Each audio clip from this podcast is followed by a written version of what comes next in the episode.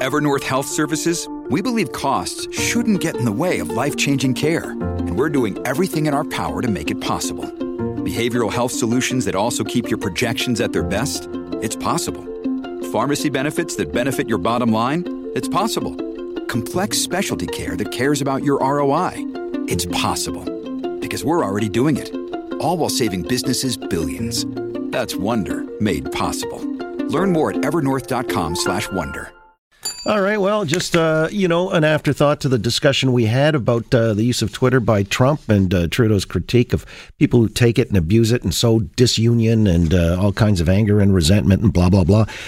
Derek's email, if the mainstream media did a good job of informing people, then the people wouldn't need to hear directly from Trump using Twitter. The mainstream media has failed the people.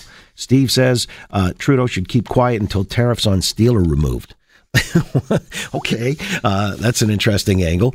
And from Will, authentic, Trump's an a-hole, but at least an authentic a-hole. No politician out there more fake than Trudeau. I don't know if that's a compliment or what that is, but that was a follow-up to what we were discussing in the early stage of the program. I wanted to do a follow-up on what has been happening along King Street, because it's 1 year into that pilot project that saw cars having to get off the roads. There's no parking anymore. This is the strip between Jarvis and Bathurst, as you know, and you have to make the immediate first right you come to. Otherwise, you face rather severe penalties or fines. And some shopkeepers have complained, but apparently the results or the data are in, according to the people who monitor this stuff, and they say that the commute times have been shortened, as well as in the instance of business. Business has marginally crept up. Let's get the real details. Gary Pieters is with the City Place Residents Association, and he's joined us to explain all. Gary, good to have you on the Oakley Show. Good afternoon. Hi, good afternoon, John, and thanks for the show. I appreciate that. By the way, the City Place Residents Association, so where are you on King Street? I guess you're in Liberty Village, aren't you? No, we're not in Liberty Village. We are just immediately south of Front Street from Blue Jay Way and Front. Yeah, of course. Bathurst, yeah. And then south east and Bathurst to Lakeshore, and then goes along Lakeshore to Reese by the Rogers Center. So any of the 33 buildings within that catchment are part of City Place. Okay. And directly impacted, I'm guessing, by this pilot project that's been going a year now. Definitely, our neighborhood is one where many of the residents here are transit dependent. So as a vertical neighborhood, many of our residents commute using public transit as one of those modes of transportation, and the King Street car and the connecting Spadina 510 are, some of the main. All right, in a nutshell, Gary, tell me, has this been a good 1 year pilot for you, and would you like to see it made permanent? This pilot was one that exceeded expectations. It exceeded expectations in terms of showing what is possible.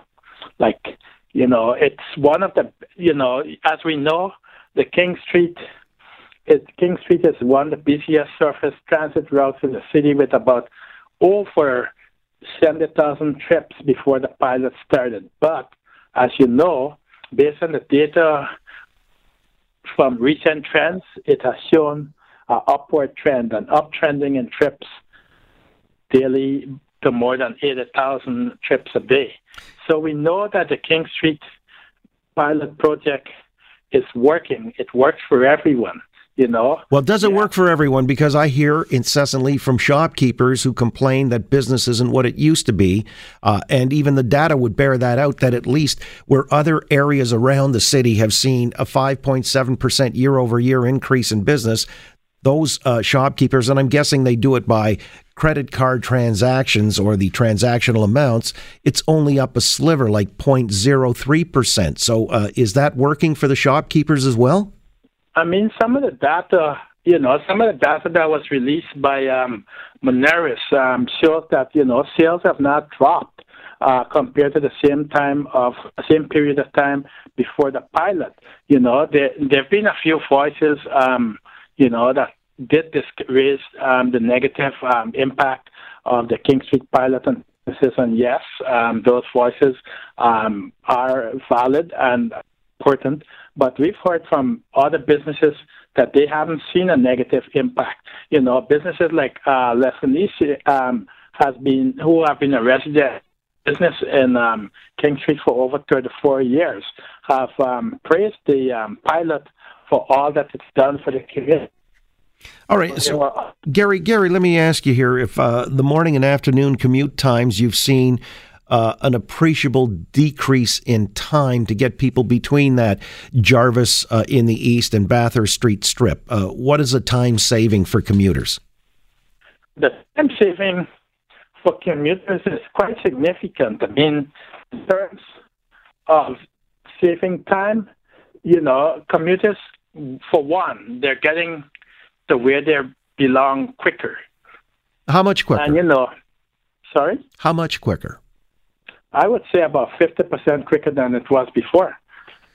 Okay, but it translated into how many minutes? You know, is it a minute here, a minute there? I mean, you know, because this is what some of the critics of the thing are suggesting. It's not that much of a saving in time, but they're losing when it comes to the street traffic or people who would park and get into their restaurants and bars and such.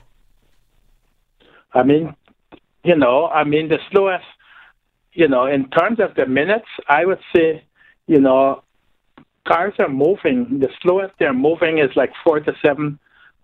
They're moving 4 to 7 minutes faster compared to the previous year. So, you know, that's significant in terms of cutting down on commute time. It's 4 to 7 minutes faster, at least in the, you know, when we looked at July, August, the last time there was any sort of data collected on that, it was 4 to 7 minutes faster. All right. You know, because another complaint is in the evenings, sometimes these streetcars aren't full to capacity. In fact, they're relatively empty. Would it be better if, you know, you could have this part-time, this pilot, and then loosen things up again for vehicular traffic in the evening hours, say after 7 or 8 p.m.? Would that be a compromise, or is that a non-starter for you? I believe there is no all-or-nothing answer. The city is going to be doing a consultation. I believe it's towards the end of November, December. The city is opening their consultations on the King Street pilot.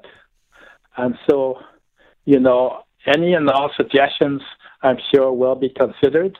They themselves would have, the city themselves would have data that looks at, that measures the traffic flow in terms of different hours of the day.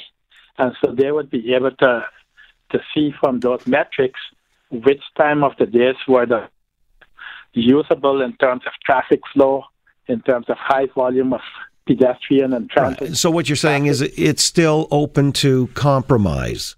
Well, definitely. I mean, if you ask us, it's not an all-or-nothing answer, you know. In terms of consultations, the city itself would have to look at what is the most effective that works for everyone. And so during the consultation, I'm sure that you will hear from people on some different models that would work. All right. Well, you know what? We'll wait and see, because, as you say, this is something that will extend through to December. But I know that there's a real push on to have this put in permanently. Now, whether or not there's flexibility still built into how they tweak this thing remains to be seen. But we'll keep an open mind. And right now I see that the city, the mayor, you, residents along there, except for some of the shopkeepers, maybe a handful only, seem to be fully in favor of this pilot project continuing on in perpetuity. Gary, got to let you run. I appreciate your weighing in this afternoon and giving us an update. Thank you. Thank you for having me. All right. Gary Pieters, City Place Residents Association, and they're just, you know, off the beaten path by a few stones' throws.